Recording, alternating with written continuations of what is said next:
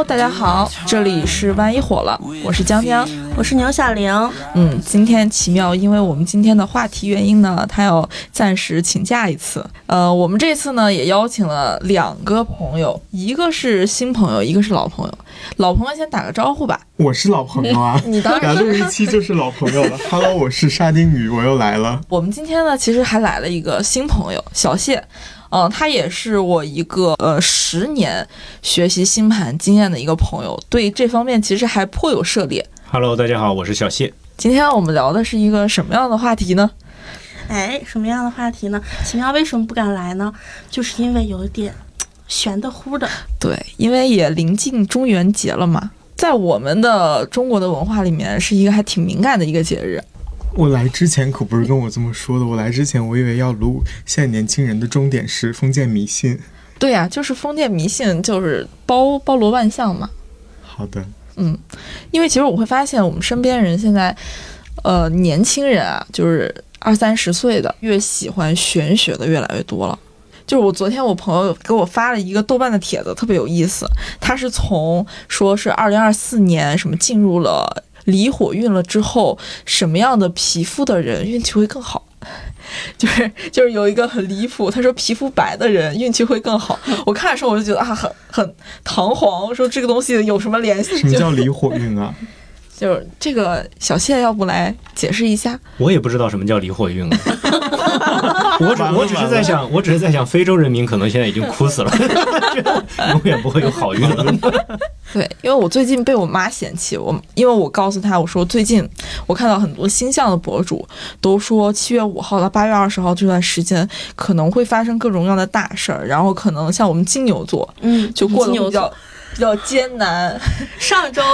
博主跟我说是不要一个人硬扛，这周跟我说你要一个人独自消化，我整个人太拧巴了。上周那个跟我说巨蟹座不要多管闲事儿。我觉得所有星座都不要多管闲事吧。然后我想问一下小谢，就是这段时间是真的不太好吗？就是大家运气不太好。这段时间其实你可以理解为一个比较长的周期，就是这个周期长达几年的时间嘛，就是从有疫情开始，然后一直到大概二四二五年，可能都会比较困难。二四二四二五，二四二五，对，它其实就是一个比较大的转变的周期嘛。然后在这个周期里面，我们会消化掉一些，就是我们过去的。就是所谓的业力吧，就是整个这个世界的一些业力其实是在这个转变的周期里面在消化的，因为好几个外行星其实都行进到了纬度。然后最近你说的这个这个月啊什么的，其实那个就稍微的有一点小小的有点扯，其实就也就是因为最近这段时间火星在金牛座，然后但、嗯、对，但是在古典主义的这个占星里面，火星是属于凶星嘛，嗯，所以就觉得说啊金牛座会不好或者怎么样，但实际上也没有，就是火星其实只是会让你觉得有点就是促使你要去做行动，然后可能你的情绪会稍微的比较激化一点，就是在这么一个维度上嘛。而且它也不仅仅是影响金牛座，可能更多的是在某一个范围里面，比如说今天昨天这个火星是在金牛座的十八度左右合向了天王星和月亮北交点，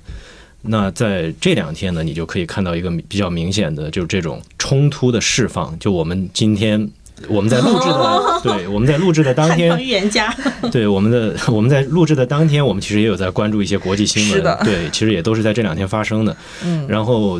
但是你要说对某一个星座的影响，其实不会，也就是可能你如果个人行星有落在相应的度数的话，会有影响。就不光是你在金牛座的十八度左右，比如说，包括如果你在对面的话，你在天蝎座的十八度左右，可能你的体感也不会也不会特别好，对，但是不会有什么厄运或者干嘛的。也就是说，其实那些星座博主命理博主他告诉你周运月运甚至日运，他其实只是为了完成他的 K P I。 呃你可以这么理解吧，一部分的人是这样的，就是一部分的人，我经常在，因为我自己做严肃占星很多年了，我其实特别看不惯的一些就是他只知道一点点然后就开始到处说的那种人，然后但是我发现最近几年就已经进阶到他完全不知道但是他都可以说。对，好像是就某一个 app， 然后它上面就是你提问花十块钱会有一些不知道是什么人帮你解答这个问题，然后解答的还有模有样的。你是不是上过当？我上过当。然后我前两天我我我打滴滴的时候，滴滴后面有一个屏，那个屏上面就就有一个互动的就塔罗牌，我就点进去了，我花了三块钱看了一下我问来的财运，他跟我说我下半年要财富自由了。我跟你说，就是我靠三块钱哦。对啊，你怎么能相信一个三块钱的话呢？对不对？就是这个这个我我我不夸张的跟你讲，就是塔罗这个事情是非常非常考验解读的这个人的。对，但是三块钱的话，你是你是完全不必相信的。那小戏我要给你正一正你的这个想法了。我之前一个朋友就是刚毕业找工作不顺利，然后他有一天晚上就 emo 了，然后他也是有点小钱的那种女孩，然后他就看那些星座，就看到了一个某知名的公众号，然后它里面有算事业运的，然后他就花了五千八算了一个事业，然后他当时那天晚上就睡得特别好，他觉得你说的特别对，然后他后面第二天清醒了之后发现他给他列了五大职业方向，那五大职业方向基本上涵盖了这个地球上人类能干的百分之八十的工种，就被骗了五千八。这个事儿是这样的，嗯，就是说你怎么能够在一个公众号上去做这个事情呢？公众号被刺激，那我们该去找去哪找这些人呢？就是我们平时就像我们找对象，我们都只能依赖一些什么 Tinder、探探。那我们找一些大师，那我还不得靠一些互联网产品吗？靠机缘、呃、不是的，还是要靠口碑。就是因为像我们这一行，它其实和心理咨询有点像。就是你为什么我们没有就是线上的一个特别大的平台来做心理咨询？因为它永远是一对一的。然后你一旦把它搬到互联网上，然后你一旦把它产品化了之后，它就注定要一对多，然后一对多就注定了你的效果是很差的，就沦为统统计学的那个圈套了。呃，也不是，就沦为算法了，就是它没有办法一个人全部的给你一对一。他们比如说，如果你真的，比如说像我这样的服务，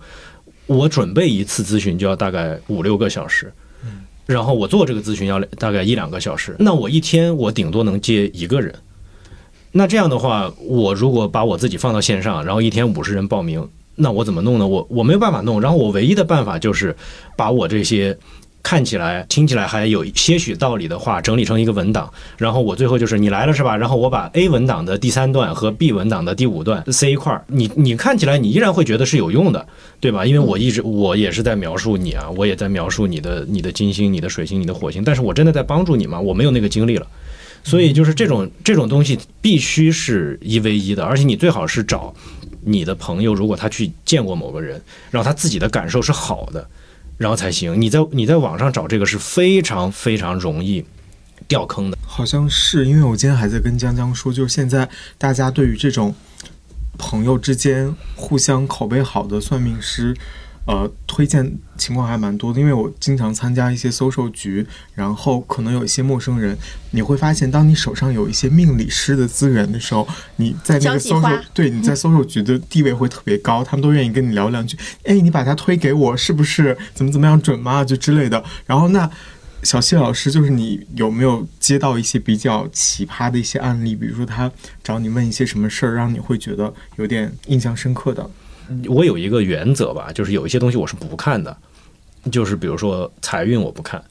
然后这个这个婚恋的具体的日期我不看。啊，可是哦，具体日期是看，就是财运，对财运是真的，我觉得需求量蛮大的。呃，就是看不太明显具体的时间呢，还是因为不愿意看，不愿意道破天机。就是人本主义的占星学里面，就是一个人的财运不是很恒定的哦，就是你需要努力才能够获得你应有的东西，而且有一些人他确实是这个，他有一些很明显的征象吧。比如说我我认识大概那么几个人吧，就是有那种就是在古典主义里面就有一个词叫上帝的宠儿，就这样的人，就这样的人真的就是就是你问他你这钱是怎么来的，不知道。我每次就是觉得快没钱的时候钱就会来，就就是就是这样的人。然后这样的人太羡慕了，就这样的人炒股，这我不知道你们炒不炒股啊，就比如说我们正常炒股的话，你一年可以中一个新股或者两个新股，你就很不错了吧。然后他们中新股是按月计的，就是我我这个月没有，我觉得我运气好差，他就他就会说这个，我就说你对这句好像应该还不错。他说哎，我今年真的不行，我今年有的时候一两个月才能中一个，就会把你气死，你知道吗？但是这些人呢，就是你会在他身上看到，在某一些特别的时刻出现很激烈的命运，就是没有什么事情是有了就有了，而且有一些人可能他前四十岁、五十岁、六十岁。你都看不到这个，你都觉得哦，这个人运气太好了。但是可能就在某一天、某一个时刻之后，你就会发现，我、哦、我也不要，我也不要当他。我觉得有点、有点、有点惨。对，这这个这个事情很难讲，而且更关键的问题是，呃，如果你跟他讲，你从小就跟他讲说你这个财运还不错，你不用太担心你的这个这个财务的问题，那他有有的人他就不努力了，嗯嗯，然后他有可能本来可以获得非常巨量的成功和财富，就是在他的这张盘上，他的呈现可能是这样的，嗯，然后到最后可能就是一点小钱，但可能就错失了做更大的事情的机会，所以我我是很抗拒跟人家讲说你的财富运好还是不好的。光想让谢老师帮我看看财运的，因为之前我找人算我的那个财运，他说我的那个运气要在四十岁之后，他说我三十五岁到四十五岁之间要有一个长达十年的一个低谷期。我当时想说，我操，我人到中年了，我还有低谷期啊！结果他跟我说，孩子，你还是太年轻了，你的那个就是你的峰值高，格局大，你要到四十五岁才开始往上走的，你甚至到七十岁你还在有收益。是这样的，就是三十五到四十五岁的这个低谷期啊。我相信你现在走到北京的大街上问任何一个中年男性，我觉得这个期间基本上都是他的低谷期。三十五岁变财，但是我觉得就是不就就这个这个是一个很模糊的，就是就是大运这个事情也是一个非常模糊的事儿，就是我觉得它很吊诡，就是这很契合我们今天的这个话题，就是每一个人都信这个事儿，但是每一个人都不真的信这个事儿，你知道吗？就是这个是一个很吊诡的事情，就是每个人中国是实用主义，就是每个人都说，哎呀，你知道吗？我那天看了一个大师，他跟我说我这几年什么大运特别好，但是我就问他，我说那你怎么是打算不努力了吗？他说也不是啊，万一他说错了呢？嗯嗯，你知道吗？对对，就是会很奇怪，就是一方面他得到了某些安慰，但是另外一方面他并不真的相信这件事情，嗯，就是他也还要再继续的自己在奋斗或者干嘛，所以后来我有的时候也就不纠正了。我觉得好像更更多意义上是一种。呃，另一个世界的心灵鸡汤的感觉。对，因为我觉得有的时候我会比较好奇玄学这个事情，就是我觉得这个东西能带给我安全感。就比如说我去问你，我说哎呀，就是我最近的这个运气不太好，我什么时候能结束啊？其实你告诉我啊，大概得大概还得两年，但是我心里就会啊，两年那我就熬呗，两年熬过去了之后，就可能就是我的运气就会时来运转。就我、哎、你是这种人啊？对，我心里会有安全感。假设他跟我说这两年不好，我就真的我想要逆天改命，我就不信，对，我就不信，我就逆天改命。对，就是你们都知道安慰剂嘛，安慰剂其实就是你吃一个药。然后这个药实际上就是葡萄糖，嗯，然后但是你吃了以后，你觉得它是个药，然后有的人的病真的就好了，对，对，这个这个有的时候这个玄学其实是作为一个安慰剂存在的，对，对吧？就是它这个安慰剂的本质，我觉得是让你相信这个世界上有一些物质和逻辑之外的扭转的可能性，因为可能你在你的目光所及的那个物质和逻辑的层面上，你觉得你的问题好像很难被改变了，嗯，但是你突然想，你突然发现就，就哦，好像可以在这个这个事实的层面之外，有一种可能性是让这个事情出现一个突变，它其实是个希望，嗯，就是让你保有那个希望的存在，嗯、对对。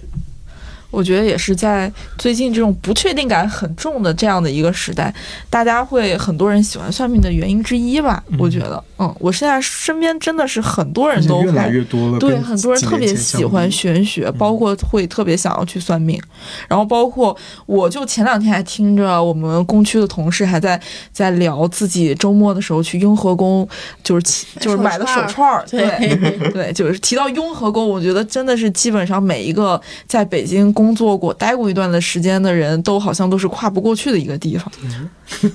雍和宫可能还是有点人有点杂，如果你们以后要去的话，还是换一个地方。我觉得哪儿换哪儿啊？八大处啊，灵光寺啊，哦、或者戒台寺啊。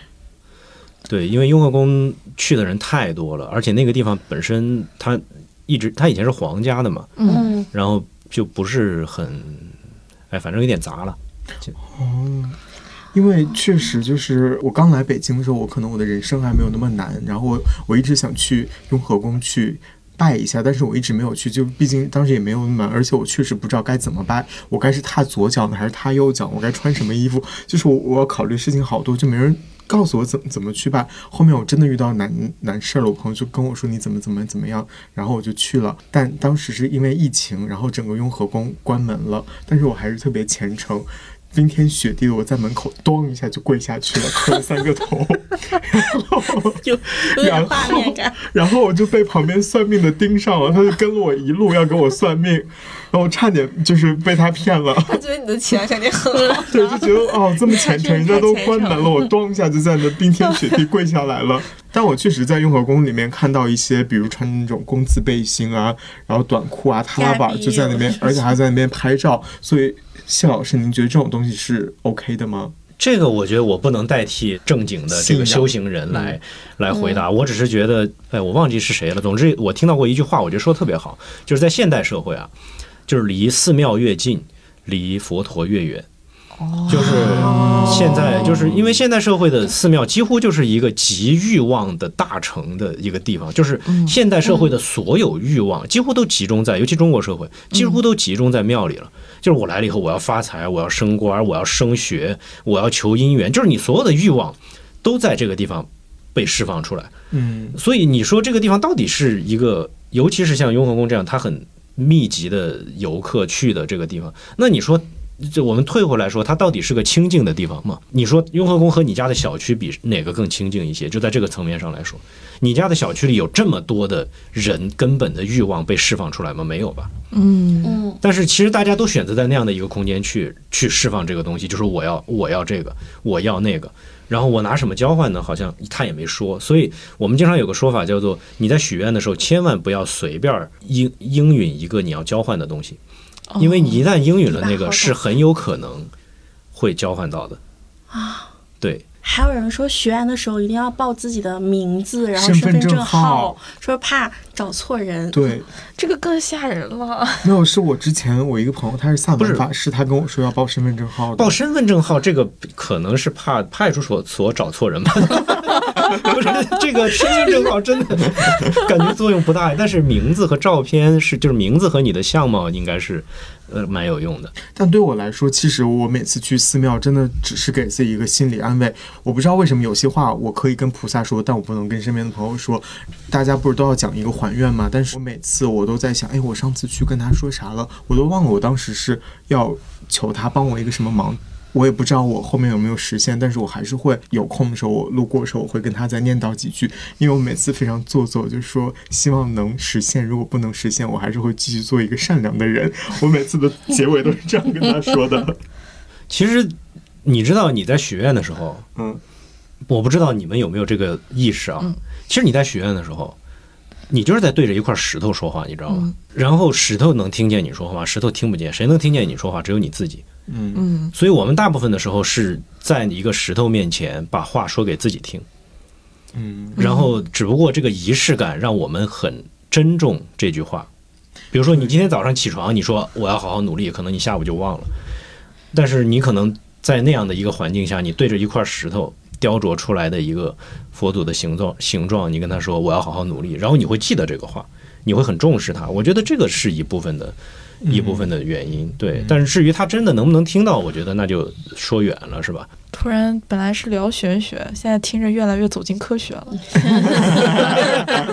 玄学和科学本来也不对冲嘛，对吧？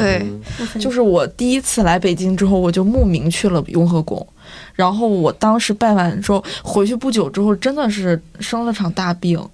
就我我不敢保证一定有联系啊，但是确实那场病是我出生到现在遇到过最大的坎儿，就是感觉差点要死掉的那种病。我觉得是这样的，就是你不能把这个事儿的联系看得这么紧密，就是说你在生病之前一定还干了别的事儿、嗯、对不对？就是你不能说是这个，因为你你我们只是说到这个话题，或者说是你去那个去雍和宫，然后感觉好像这个事情比较比较明显一些，但是实际上你可能在这个之前在街边嗦了一碗凉面，对吧？你有可能有可能食物中毒，我瞎说、啊、就是这个这个都是有可能的、啊、但是在现在这个角度上，你会觉得可能有一些关系。对，就是你你说了这个雍和宫，然后有一些呃庞杂，然后有一些欲望，然后我就听着就哎不对啊，我上次去雍和宫，然后就很倒霉。不是，我觉得我不能这么，我觉得我要纠正一下，我不能这么在这儿诋毁人家这么大的一个一个机构。就是说那个就是地方还是很好的，只不过呢就是呃这个最好还是能够咨询一些就如果你真的是有所求，你去玩无所谓。嗯，你真的有所求的话，最好还是去咨询一些专业人士，哦、你应该怎么求这个事情，你知道吧？要要不然有时候求错，包括有一些咒，就是现在很多人流行自己念一些咒，嗯，就真的不要乱念。嗯啊，现在还流行念咒啊？有的，有的，有有很多，就是因为有因因为这些东西是有用的，就是它最可怕的地方就是在于它是有用的，然后、啊、然后只不过你不知道这句话它实际上的用处是什么，就不要乱念。有啥咒啊？快教我两句，想乱念了。然后今天下我们的所有的听众都去里面搜有什么什么咒了。你这句话一说完，不能乱念，对，不能乱念，因为我呃我很长一段时间就是在那个豆瓣灵异组嘛，然后就是其实他们有一段时间是流行一个手势，就做了那个手势之后念一小段咒。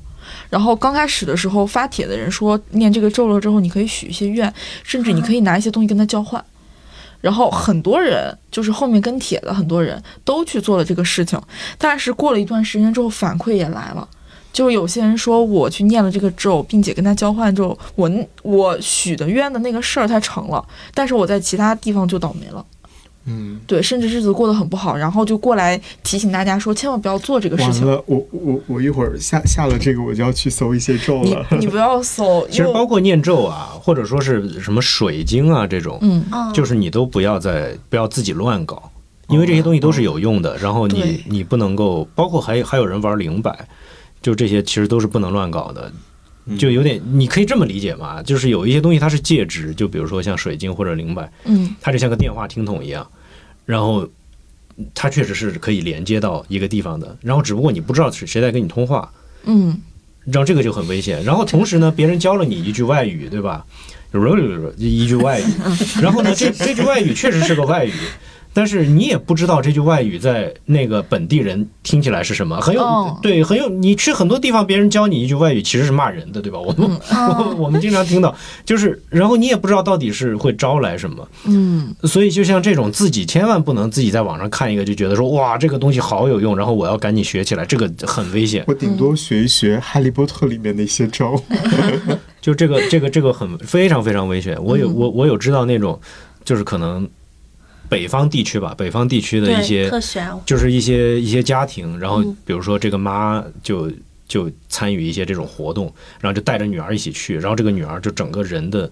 能量就被就就就卸掉了，就整个人特别特别虚，然后直到她找到一个人，然后那个人才告诉她说，可能是因为你和你妈在某一次的活动里面，因为就是操作有问题，然后你整个人就被、哦、就你你可以理解为被掏空了，然后就。就各种各样的问题，然后最后慢慢慢慢再来补，然后补很多年都补不起来，到现在就只能说是好像就依然精力什么的都还没有恢复，就这这种事情也很多。害怕，已经开始害怕了。你们有看过《通灵之战》吗？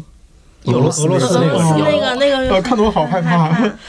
啊！那个我有段时间特别爱看。我其实像感情啊、自杀啊这些都不害怕，我最害怕的是一些凶宅类的那几集，我真的我就一个人在家不敢看。你觉得那个是真的吗？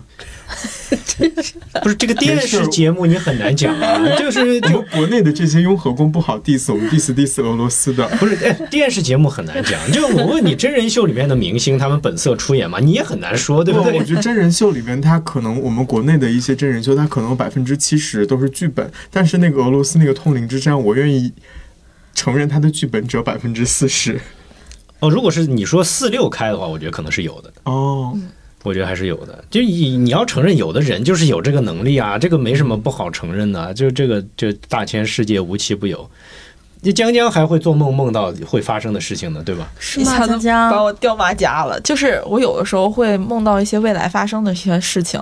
但是它而且它不是一些平常会发生的事情，就打一个比方，就是我在好几年前，我梦到我跟一个陌生的不认识的女孩，然后晚上走在刚下过雨的迪士尼的创极速光轮这个项目的旁边。然后我们俩、哦、对，就很具体，然后我俩就是还说了一些话，然后说了一个什么导游啊之类的话，就是我突然梦里面插了这一段画面，然后这一段过程，然后后来我就醒了。然后你知道我也不住在上海，然后我基本上到现在为止也就去过上海两次，然后结果就在去年的时候，迪士尼的五周年，然后他正好就邀请了我，然后去参加他们的五周年活动，然后只有我一个人过去，然后同时但那个时候我就在那个队伍里面认识了一个在杭州那边做自媒体的一个女孩，就我们俩也是当时第一次认识。就是那个女孩？对，就是那个女孩。然后然后当天我们就在迪士尼，而且你知道因为你是参加活动的、嗯、所以其实就是我们每十个 K O L 会有一个就是当负责这个项目的公关公司的人带着，然后我们当天晚上去吃的就是创极速光轮旁边的那家餐厅，然后吃完了之后就突然下暴雨，然后我们就在那个餐厅等了大概半个多小时，然后因为我们晚上还有一些活动，所以雨刚停，然后那个公关公司的人就急匆匆的就带着我们就这样走，然后我们我们俩就恰好走到那儿拿着伞，然后我还正好吐槽了说就像就感觉说是像导游带着来逛迪士尼一样，然后我那一瞬间突然意识到这个和我的梦境里面一模一样，这段我梦到过，当时这么想的。对，就是哎呀这段和我梦里面一模一样，而且你可以看到这里面的几个元素其实都是不一样的，就是比如说像那个女生我以前从来没有见过，然后我去迪士尼也不是天天去对吧，就是我也不在上海本地，但是它所有的元素其实都是偶然的元素，但是我就是梦到过，就是很难用那种即视感来解释。嗯，就是其实类似的事儿还有好几次。这种是好事还是坏事就不好说，感觉也。这种是好事还是坏事？你们不要每一个问题都这样看着我，我也没有所有的渴求知识的眼神。我觉得这个很正常啊，就你就是在梦里面可能进行了一些跳跃，然后可能你看见了一些事情，就也就是这样了。而且其实这个东西也有科学的解释，就科学的解释就是你的海马回短路了。啊，就是所有的这种 deja vu 的这种昨日重现，其实都就是在科学主义的世界观里面，它都叫海马回短路，就是你的掌管你的那个情景记忆的一个脑子里的一个回路，它长得像海马一样，就是这样的一个回路。我我发现听众看不见我比划，就是一个像海马一样的回路。对，我在比划一个海马。然后呢，这个。这个，然后你就可以想象，它这样一来一回，一来一回，它中间其实是有离得很近的地方的。嗯，然后每当这两个地方的那个电电搭错了之后，它产生短路了，当下的这个情景就会被嫁接到你过去的一个情景里面，嗯、然后你就会觉得很熟悉，我好像见过这个东西。就这个是科学主义的解释，但实际上，呃，它还是就是真实存在的。这个这个我，我我个人是这么想，我也。认识这样的人，就是因为类似的事情，就整个人生都颠覆掉。而且我相信你是有这种特质的，因为你是个月亮巨蟹座嘛，本身就是你的、嗯、你的体质是一个比较敏感的体质。对，就是他说我也敏感，我也敏感。你可以拿盘，到时候给小谢老师看看。我的盘可烂了，没有没有好，没有烂了，你不要、嗯、不要这么说，这些这些都是被我误导。我特别想问一下大家，就是。大家身边有没有遇到一些挺有意思的玄学故事？我先讲吧，因为我怕谢老师的后面太狠了，我先把我的讲了，就是是真实发生在我我我家的，就是有一年，因为我姥姥身体不好，就一直住在我们家，然后因为腿脚不好，她就住在一楼的那个房间，然后然后因为我姥姥吃素，所以我妈每天会专门给她准备素素菜，然后有一天大概我们正在那边吃饭，吃完饭之后，然后我妈在厨房洗碗，我姐姐在看电视，然后。我姥姥的那个房间就传出来哭声，我姥姥在嚎啕大哭、嗯、然后我就进去看，然后我姥姥就说她她饿，她她没吃饱，然后我当时就有点责怪我妈，我就跑去就是跟我妈说你是不是又又没给我姥姥好好煮饭啊什么什么之类的，然后我妈当时还还特别纳闷，就进房间跟跟我姥姥说你中午吃了什么，然后我然后我妈当时就发现我姥姥的那个脸色不太对，甚至我奶奶开始讲我姥姥开始讲方言，但我姥姥讲的方言是我奶奶那边的方言，我奶奶跟我姥姥不是一个地方的人，然后我妈就跟我姥姥聊天，然后我姥姥就跟她说哎那个咱们家的那个谁谁谁怎么样了，但其实她说的是我奶奶那边的亲戚，连我妈都不知道我们家有那有那么一个亲戚，然后当时我我妈就意识到可能是被我奶奶上身了，然后就给我姑姑打电话，因为我姑姑是一个见多识广的女人，然后我姑姑就知道一些所谓的民俗，就跟我妈说你在门口生一堆火，然后扶着我姥姥出去，然后让她跨过那那堆火摔一跤，就怎么怎么着就好了。然后当时我们在那样准备的时候，我我妈还在想，还有。年纪这么大了，怎么能让他摔跤？我我当我我妈还为这件事情发愁的时候，我们把我姥姥扶出去，我姥姥真的跨过去的一瞬间，就自己就摔倒了，然后就醒来，还问我们我为什么在院子里面，然后就当时就好好可怕。然后后面就这件事情发生完之后，我姥姥就回房间继续休息了，我跟我姑姑、我姐姐还有我妈就坐在我姥姥住的那间房间外面餐桌上面，我们在那边面面相觑，谁都不敢说话。结果我当时我的背后是正对着我姥姥那个门的，然后突然我我姥姥从那个房间里面出来，就我已经知道她好了，但我那一瞬间还是好害怕，我就觉得我脊背发凉，一一瞬间出了好多汗。这个是我亲身经历的，我觉得最最害怕的一件事了。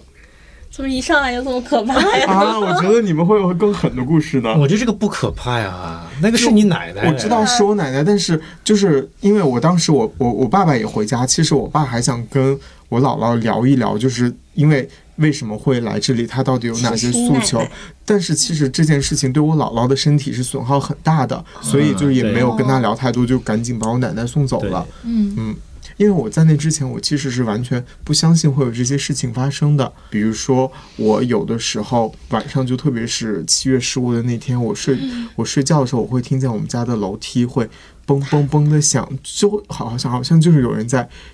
偷偷摸摸上楼梯。但是我大概给自己一个心理解释，是因为那个楼梯是木质的，它可能会怎么怎么着，但是我还是会心里发毛，然后我就睡不着觉，我就去上厕所，然后在厕所里面我就一呆呆快一个小时，我不敢起来。后面直到直到我爸起来上厕所敲门说说你怎么还在呢，然后我就当我听到有有人醒了，然后我就肯出来，我才去睡觉。包括昨天晚上加班也是，就是我因为大家都说这个月是鬼月，要要早点回家，不要去太晚的地方。但我昨天加到十加班加到十点多的时候，我就觉得我操怎么办啊，还好就是那边的有几个同事在，他们声音特别吵，我第一次觉得同事吵是件好事儿。我觉得你们再大点声吧，不要让我一个人坐在这里。你们家有楼梯啊？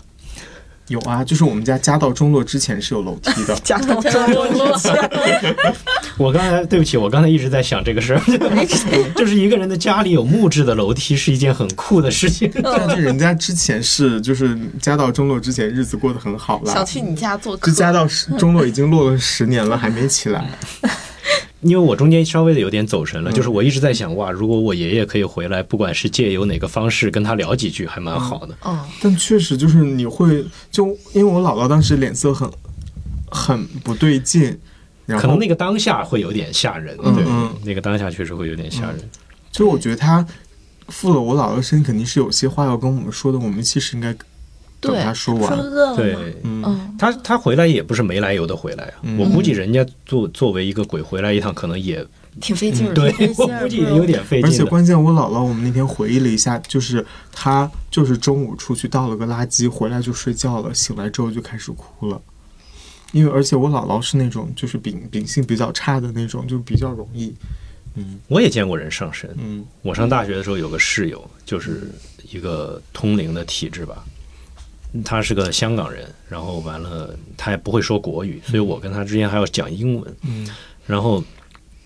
那个他大概就是是什么样的一个人呢？他大概就是身高，一个男孩身高一米六左右吧。嗯，然后瘦到什么程度呢？就是呃，就是他大概身上最细的骨头可能就跟这个话筒的这个头可能差不多。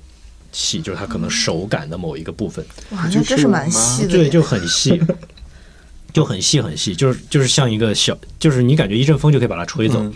然后这个人有一个什么特质呢？就这个人身上没有什么人味儿，嗯嗯，就是他在屋里睡觉，你几乎感觉不到这是一个人。就是他，嗯、他第一呢，就是他睡觉是不脱衣服和裤子的啊，嗯、就是他穿牛仔裤睡觉。香港那么热。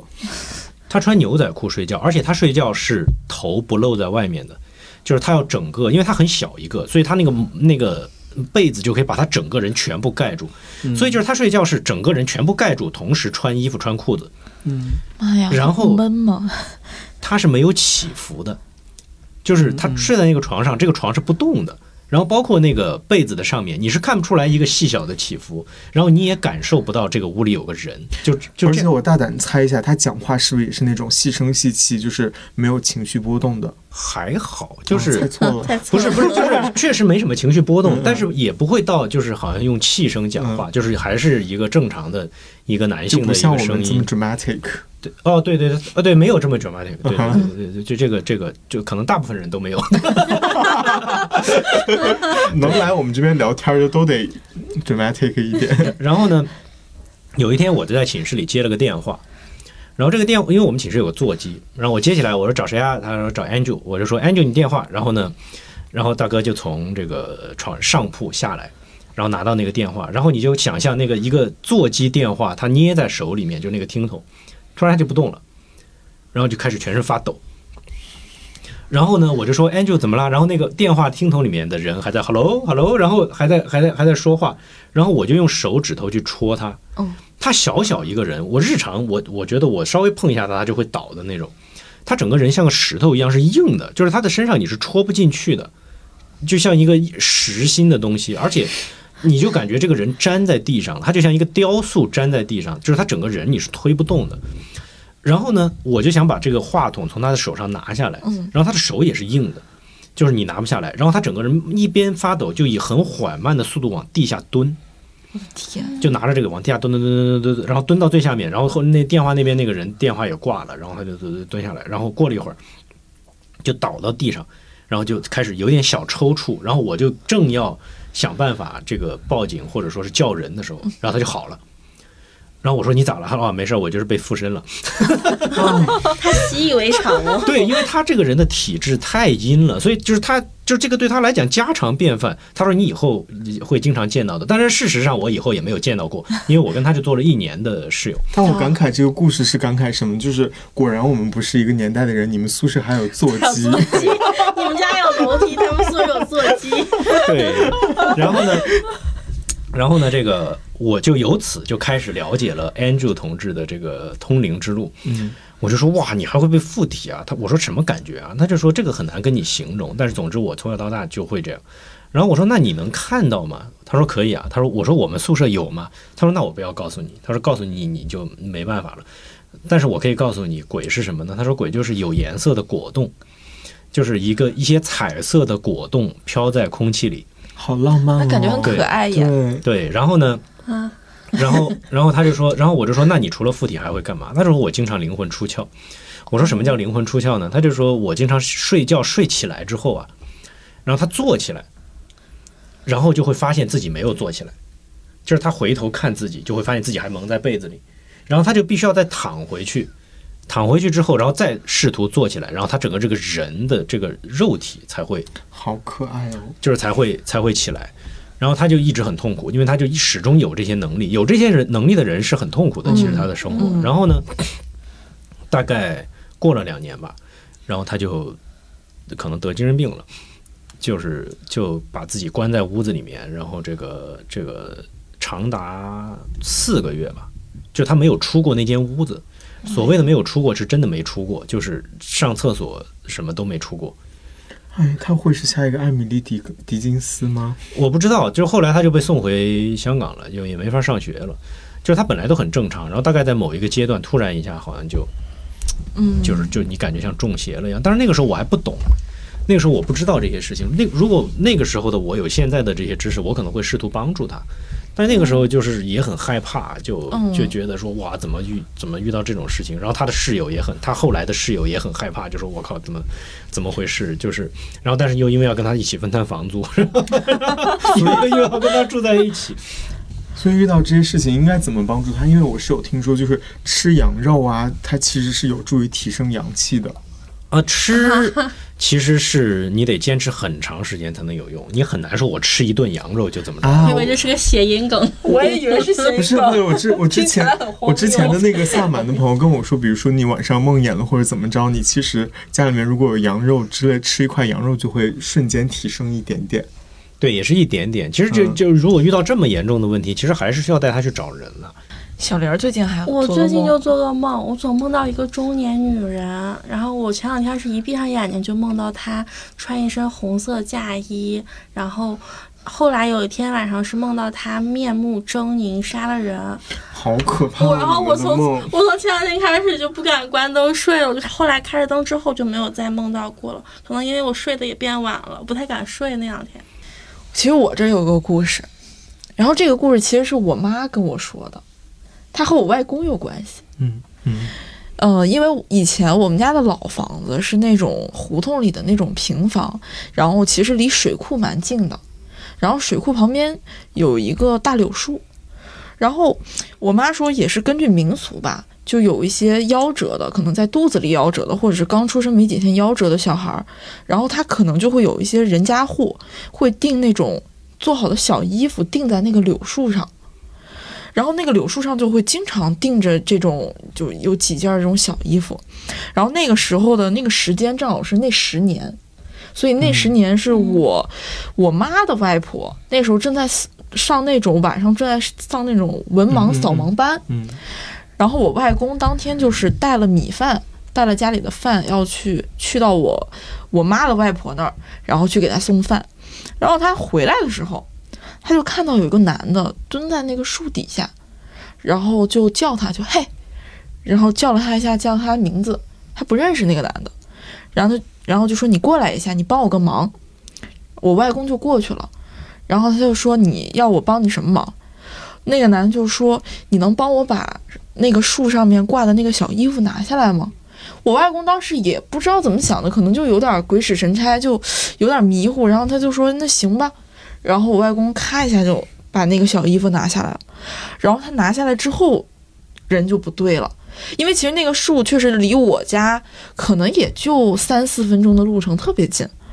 然后他就走回家，但那个时候是那个胡同相当于是住了三四户人家，而且那个时候其实同时间三四户人家都在，其实而且好像是在聊一些就这个胡同里面的一些人的事儿，就比如说大家什么打水呀，或者是这个通电啊怎么回事，就是可能会聊一些这样的事儿，所以就是这几户人家人都在，并且还在聊天。然后就会发现我外公回来的时候一边嘴里面念念有词，念到什么一边再把那个小衣服的布条这么一条条撕下来往嘴巴里塞。嗯，然后他一回来，大家一看他那样就觉得他不对劲儿。当时就是有几户人家，就家里面男生比较多，然后就过来就觉得说，哎，你怎么回事？怎么回事？然后就看着他一直在撕那个布条往嘴里塞，正在吃，然后就赶紧就把他手就是摁下来说，哎，你别吃了，别吃了。然后发现他手特别硬，然后就是你怎么就是怎么摁都摁不下来，然后得几个人。嗯，就是同时去把他的手摁住，才勉勉强强的摁摁得下来。然后基本上就是整个胡同里面的所有人都在把他压着，让他不要去吃那个布条。但你越压他，他就越跟疯了一样，就疯狂的想挣脱大家，然后去把那个布条撕下来，然后吃到嘴里。其实那个时候发现的时候，他已经吃了三分之一了，就还剩下三分之二。然后那个时候就是所有胡同里的人，就是全部都是把他压住，就是勉勉强强能把他压住，不去吃那个那那个布条。然后剩下的 有, 有女生啊什么的，他就跑过去找认识就是懂这方面的事儿的人过来看，然后看了之后就说感觉他应该是被被那个柳树所附身了。嗯, 嗯，说被那个柳树所附身了，然后后来就出了一些招，就是在家里面可能是跳了一些，然后我也我具体的我也不太知道，然后最后在某一个方位，然后用了一些仪式，然后最后把剩下的那些布条给烧了。可是被柳树附身还挺可爱的呀，比被那些奇奇怪怪的附身好呀，多吓人！柳树姓阴嘛。对，就是水是特别大阴的东西，对，因为它是长在水库旁边的地方。对，嗯，然后我妈还说，第二年的时候，然后那个就有一次下暴雨，然后那棵树就直接被雷劈了，然后其他树都正常，但就那棵树被雷劈了。那棵树主要是那棵树也是挺老的树，就是活了很长时间的树。所以总结下来就是一个人被附身了，他的身体会变硬，两个故事都是这样子的。我们在不寻常中找到了一些寻常的规律，找到一些规律，太厉害了。对，就这个故事我还印象挺深刻的。嗯，但是水性阴为什么现在买房子都说什么依山傍水？山是阳吧，所以就不要住在水边上。我刚想说我想搬回通惠河那边，不要住在水边上。哦，就通通惠北京这些小河沟，这倒是问题不大。为啥呀？就因为这个这个水太小了，那，哦，这通通惠河才多大点儿，啊。那住海边也不好吗？对，去你，啊，不是你你看看，就我这是特别简单一个道理，你到海南去看看，就是海南本地人谁住在海边啊？哦，海边的房子都是外地人在买，哦，就觉得很酷，我要住在海边。海边就是既风水也不好，然后完了这个实际的生活也不好，海风那个那个盐度那么大，然后就那个海边的房子很容易就被就被腐蚀掉了。哦，危险也是。就就是就就反正就是不太好，就是在海边长期生活的人是不住在海边的，只有偶尔去的人才会享受。嗯，住在海景房，对，住在海边，而且你的那个你的你如果要住在水边，这个水在你家的什么位置也是需要。嗯，哎呀，你别搬家了，感觉好累哦。啊，我很想搬家，我感觉现在我一个人住有点害怕。就是说，我们说到这个中国北方，经常会有一些这个在地神仙，出马仙儿，对，听过吧？哦、就是当地的在地神仙。然后完了呢，我有一个朋友。对，就是基本上故事都是这么来的。我一个朋友，然后他呢就就去遇到一些事情，就去他本来有个师傅，然后这个师傅不在了，他就他就想要再去找，然后就找了一个出马仙。然后呢，这个出马仙呢，就是他们这个流程就是我要先这个这个在意识层面，我进入你的这个什么里面，然后我帮你解决问题。然后他就说我要解决一个什么什么问题，然后这个出马仙就开始做法了，做了一会儿。就睁开眼睛问他说：“你们家有什么东西？”就问这个这个这个人说：“你们家有什么东西？”说：“你们家我进不去。”说：“你们家发着光，我进不去。你们家有什么东西？你们家有一个不寻常的东西。”哇！然后呢，这个人就说：“哦，对，我师傅的半把骨灰在我家，就是他有一个正正经的一个大师傅，但是已经不在了。说我师傅的半把骨灰在我家。”然后出马仙说：“哦，你师傅不简单，你师傅是个厉害的人。”然后又他就又开始做法了，然后过了一会儿就睁开眼睛就说：“你师傅让我跟你讲，开车不要老看手机，说我救了你好多次了。”然后这个这个人就是一个开车非常爱看手机的人。哇，好玄妙呀！但是我觉得好多人开车都看手机，是吗？嗯、但确实开车看手机是不太好的。嗯、对，我们在这里呼吁一下，就算是就算是人家没有说这个事情，大家也不要这么干。对对 对, 对，但是就这个是一个我听到的里面，我觉得在我能讲的范围内。我觉得还挺动人的一个一个、嗯、一个事情，对对，因为就这种事情是你经常会看到，但是你不知道原理是什么。嗯，我还知道一个，呃，这知名度还挺高的一个人，然后他的家人就是大概有人说啊，可能会有什么不好，然后他就去找了一个大师傅，然后呢就说我怎么破解这个，怎么怎么着。然后大师傅就让他把他家人的名字写在一张纸条上，然后就就放到了自己的这个衣服兜里面，拍了一下，就说你可以走了。然后那人就说：“哇，你是不是你简直就是就是大骗子，就是说你连个仪式感都没有，就这么就这样，我不远万里来找你，你连仪式感都没有，你就你就你就这么糊弄我。”然后事实上后来呢，就是这个人的家里人就从楼梯上摔下来，就是年纪很大，然后从楼梯上摔下来，呱唧呱唧呱唧呱唧呱唧就摔下来，然后一点事儿没有。哇，就是就是你说这事儿发生了吗？发生了。你说救没救没救他？你不知道，这这个就是他很很奇怪的地方，就是你完全不知道，就是他发生了。你说他要是完全的平平安安，可能你还觉得哦有点用，但这个事情确实发生了。但是摔下来就就是一年纪很大的一个人从楼梯上滚下来，就啥事儿没有。所以很多时候，这个就我所知啊，很多时候其实并不是。有人帮你解决了你的问题，嗯，其实很多时候是有人帮你承担了你的问题，嗯，就是他帮，就是他把你本来该承担的东西放到自己的肩膀上，然后他可能通过自己的修行也好，还是说什么也好，然后他来消化这个事情，嗯，有一些人是这样的，对。那我们今天这种玄学小故事就先聊到这儿吧。嗯嗯，对，毕竟这个时间就是这种七月份，就大家大家不要深夜听啊。但我觉得谢老师难得来一次，就是能不能教给我们支支招？就是我们普通人不会念咒，不会仪式，什么都不懂，我们有一些什么东西可以让自己就是更轻松一点，或者是在鬼月的时候能安心一点的一些小小 tips。多运动。多运动，健康饮食，早睡早起。但是确实就是七月半你，嗯，就是那几天你晚晚上太晚了，不要出门。嗯嗯，对。当然这个我也是听别人说的，就是但是我觉得是这样的，因为这个术业有专攻嘛，我就是相关的就这一类的事情我也得去咨询我的朋友，但是我的朋友就跟我讲，其实就那几天就行了，你不用整个一个月，嗯，其实就那几天的晚上确实就是待在尽量的待在家里面，然后呢这个这个就是有烧纸钱的地方啊什么的你就稍微那个一点哦，还有就是不要在天黑了以后在家里点香哦，蜡烛也不行是吗？蜡烛稍微好一点，香，而且你在家，你在你如果在家不拜拜的话，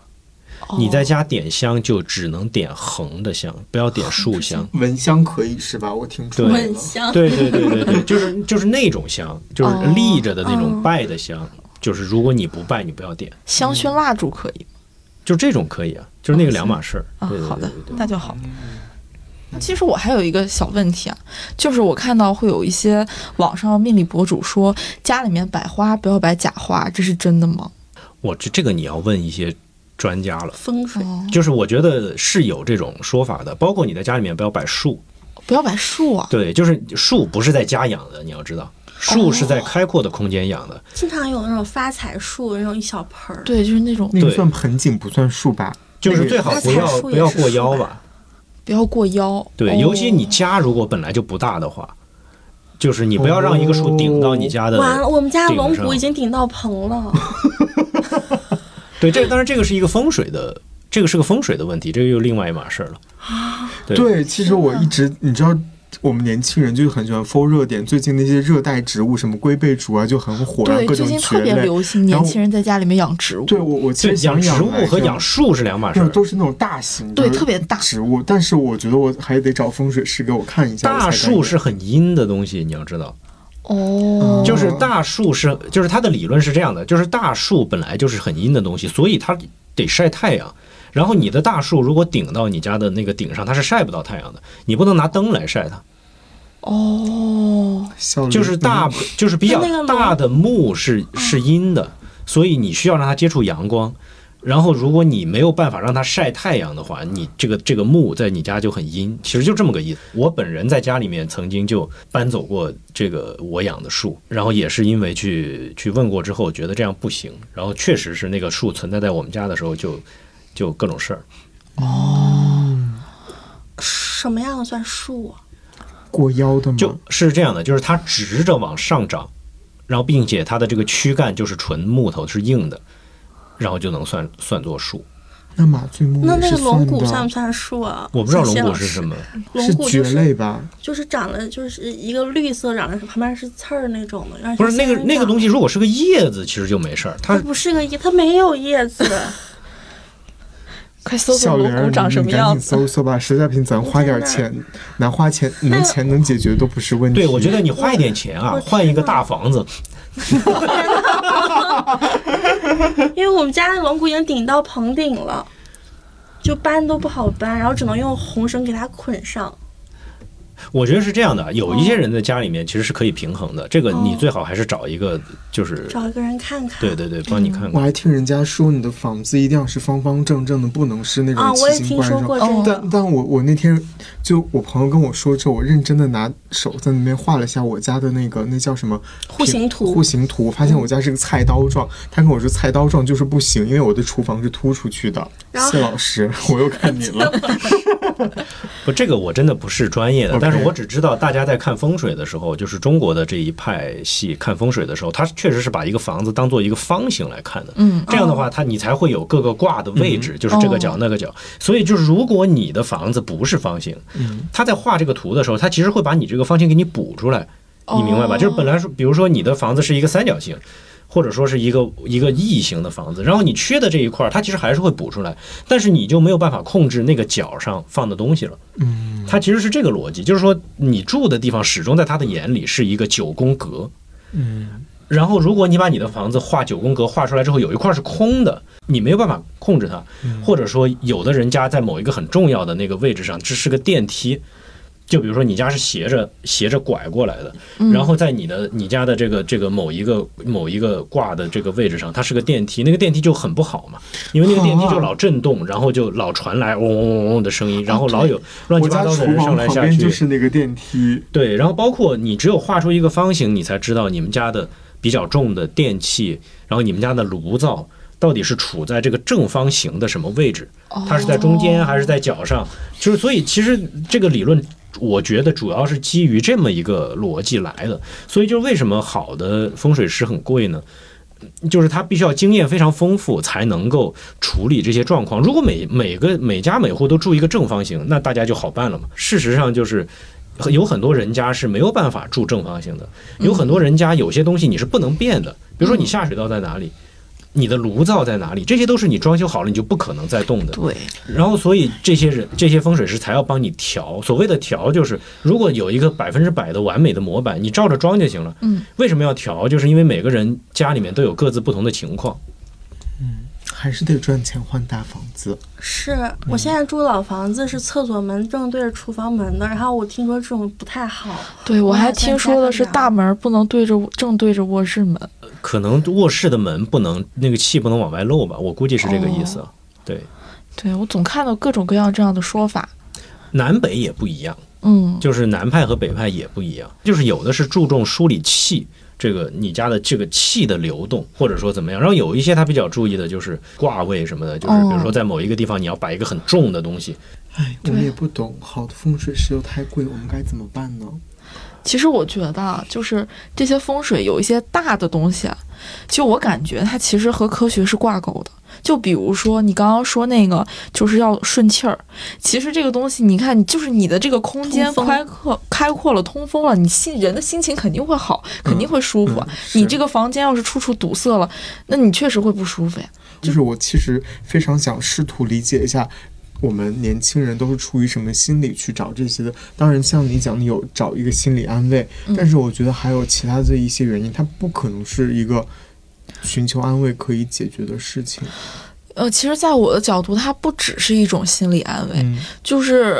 我会对这样的东西有一些接触之后，我会觉得它也是有一定道理的，只是我可能不太懂它的道理的逻辑的根本是什么、嗯、但我觉得它可能是有一定道理的。然后我其实更多的是想掌握一点点的确定性，因为我觉得这个时代太不确定了，每天都发生很多的事情，包括这都不是三十五岁了，现在就是很多和我们同龄的人都在被大厂开掉，包括前段时间每日优先直接就把他们的就是社交、嗯呃、就工作做软件什么全部关掉了，就跑路了。就是你说你面对这种很不确定性的这种状态，你可能会试图想要抓住一点确定性，那很有可能算个算个命，我想了解一下我什么时候可能有个走大运，我什么时候可能会出现我的人生当中可能会出现有点问题，我需要自己去化解。就是你当你听到这种东西的时候，你心里会更稳当一些，就是你会觉得这个东西我多少了解了那么一丢丢，就是心里会稍微稳当一点。我我觉得我是这样的一种心态，就是会比较想去了解这些东西，包括我会去看一些星星象的一些博主，他会说告诉你这段时间可能会发生一些什么事情。对，但是你至少心里就会有一个心理准备，就一旦发生什么事儿，你就会觉得啊，那这是这条轨道上的事情，我就会安心一点，就是因为这个轨道它总会走过这一遭。就会有这样的感觉。我觉得说到底还是安慰、啊、你说的非常对，你说的非常非常对、嗯、就是刚刚你说的这个轨道走到底的这个感觉其实是非常有帮助的。就是我我就拿我自己举例好了、嗯、我在前几年我自己其实不太顺，但是呢因为我本人在做这个这个我自己会看我自己的行运，然后我就在这个事情发生之前，就是在我这个整个这个大的周期来之前，我自己有心理准备，就我知道我这两年肯定不顺。嗯嗯。然后当你陷入这个不顺的时候，你不可能因为你知道你就变得更轻松，就是你依然很痛苦，然后你依然会在里面挣扎，但是你不会绝望。对，为什么呢？因为你知道这事儿会过去。对，所以这个这个信念是非常重要的。然后我一直在想，哦，如果我自己没有学这个，然后我到了人生的这个阶段，我遇见这些事情，我可能会很抓狂，就是我觉得、嗯、哇，这这以后怎么办？该就是我未来要怎么样？然后，但是因为我。我很知道，就说这个会过去，这个也就这两年，它大概从哪一天开始会好转，它大概从这个月到下个月可能会好一些，然后这两这两个月又有点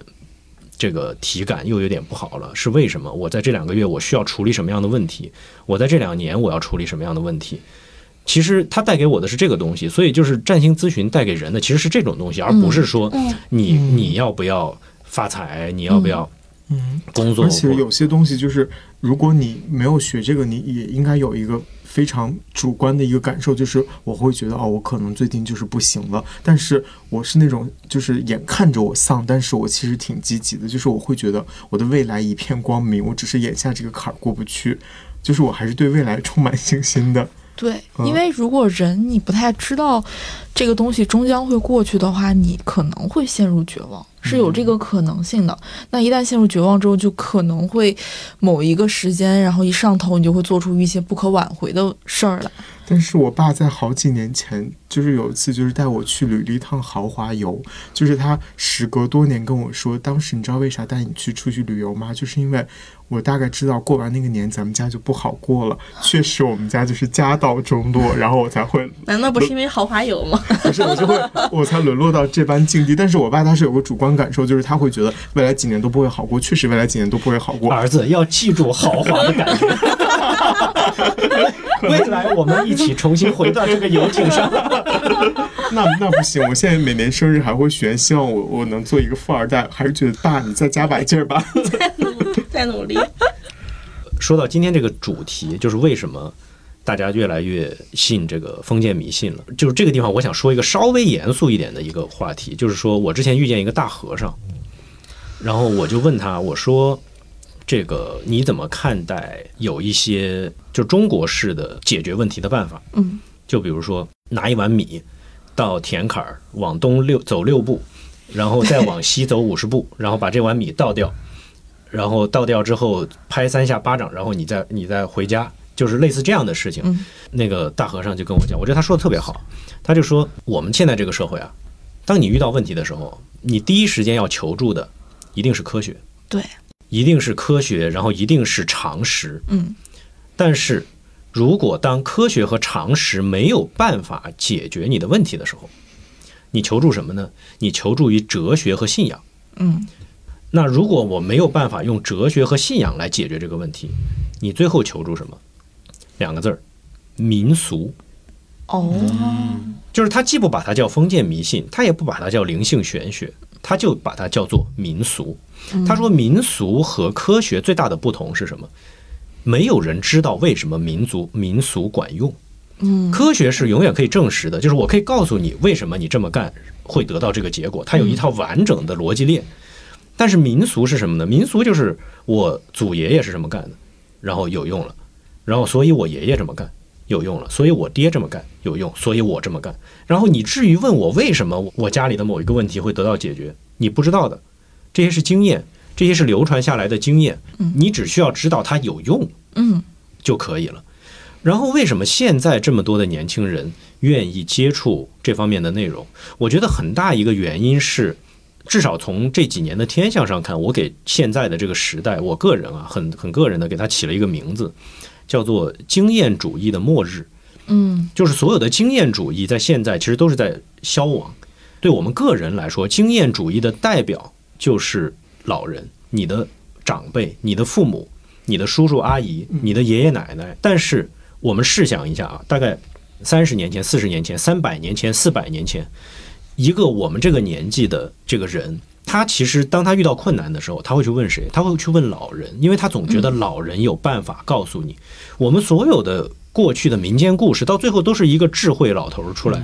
给你解给你解惑，因为他们认为智慧藏在经验之中，所以为什么总是一个老人出来告诉你你该怎么办？但是现在你会发现，整个这个社会上最无助的就是老人。嗯，就是他完全脱节了，他有的经验根本就不管不作数。现在有哪一个年轻人会，比如说在遇到工作上的问题的时候，我该不该升这个职？我该不该投这个简历？我该不该去从事进这个行业？现在谁还会去问自己的父母呢？有谁会在决定说我今天要不要去做比特币的时候，去打电话问一下自己的爷爷说，爷爷我要不要去做比特币？没有人会这么干的。嗯，就是以前我们之所以觉得稳得住，是因为你会认为你很多相信的事情它还是有效的，它还是有效的。你相信这个，就是我们以前像我我瞎说啊，比如你相信人定胜天，你相信努力一定会有回报，那我在这个人间行走，我只要相信这些东西，我觉得我会有一个比较好的结果。但是在现在这个时代，太多这样的东西失效，嗯，然后你就会觉得很轻，整个人就会觉得很轻，我我该往哪里去呢？嗯，就是我应该相信什么呢？所以我们之所以回到就是说到这个玄学的这个，其实并不是在找某种解决方案，嗯，他其实是在找某种经验，因为他会认为这个经验是亘古不变的。现在的年轻人就是在这个浪潮里面，他太无助，嗯，就为什么这么多人坚定的相信一些毫无道理的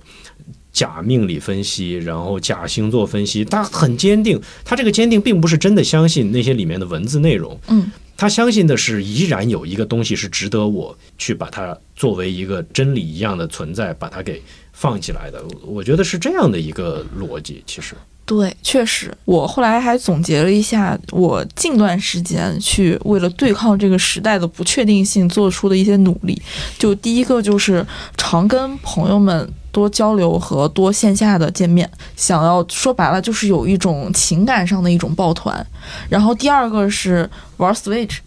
我经常会背着游戏，然后大家一起去朋友家聚会，然后大家一起马里奥 party。 还有一点就是看看玄学，然后命理算命，然后看一些这些博主。我觉得它相当于是我在心里去不断的去找这种确定性，就是我在这个城市，我有一个工作，我周一到周五每天至少八个小时我在这里有一个毛，然后我下了班之后我有一些朋友，然后周末见一见面，这也是我在这个城市在这个洪流当中一种毛。然后我同时我会看一下这个时运，确定一下这个东西是不是真的能过去，大概什么时候能过去，它会让我的内心增加一些安全感。我觉得他们是一起的。你在更年轻的时候有没有过这种不确定的感觉？其实嗯，有一段时间会有，那个时候大概是一九年底，也就是刚来北京不久，然后确实在那家公司干的时间也不长，然后就离职了嘛。就包括我们之前的那一期职场那一期其实有聊过，就是那个对一九年底，然后就当时就是从那个公司然后离职，然后也在北京当时还没有朋友。你离职完了之后，你整个人的世界就塌缩到你的那个住的小小的出租屋里面，然后你就会突然感觉你就像漂浮在这个城市的这个十平方米的小屋里一样，你和这个城市其他的地方没有什么关系。那个时候是让我觉得最彷徨和无措的一个时间。然后后来就会我会尽我的能力，然后去交朋友，然后或者去用很多东西去应对这种情绪。因为那段时间本身的那个天象的能量是非常强的，然后可能因为你就想想一九年的年底发生了什么事情、嗯、就是他他能创造这样的一个事情，就是他那个能量是特别特别大的。对，一九年十二月下下旬，我十天之内两个亲人住进了 I C U。 就这个土冥合相的当时产生的影响其实还是挺大的，而且就像你说、嗯、它其实是虽然大家发生的事情各不一样、嗯、但是你会发现其实它就是把你旧的你相信的东西全部击碎。对、嗯、然后完了你在未来的这几年里面逐渐的建立一套你新的这个体系，就是大家几乎都是在一个不破不立的这么一个状况里面。嗯，我大概是在二零年初开始就不好了，然后整整持续了一年，真的就是突然就是十二月二十二号，当太阳离我越来越近的那一天，我真的突然就好了，就是突然之间就好了，我自己都不知道。对，就是有很多时候是这样的，你接受它就行了。其实我觉得很多事情你不用去追究那个原因，那个原因你知道了没啥用，嗯，其实就知道它对你来讲到底意味着什么就嗯就行了。因为我之前找一个老师帮我算命，然后他跟我说我的。我的运会在龙年跟蛇年会好起来，但是我发现我跟好多人聊天，他们得到的结果也是龙年跟蛇年，好像大家是说龙年跟蛇年这个疫情会好转，所以所有人都会好起来。龙年和蛇年是哪一年？二四年、二五年好像，那不就是？对，对你也会那时候好起来是吗？没有，他的意思就是说我刚刚说的那个那个年份。嗯。这个不会啦，我觉得就是个人还是非常个体的。不过中式的这个这个逻辑和占星还是有不同的。而且我还听说说中式的财运它是呃建立在姻缘之上的。如果你是 gay， 他没没办法给你看财运。啊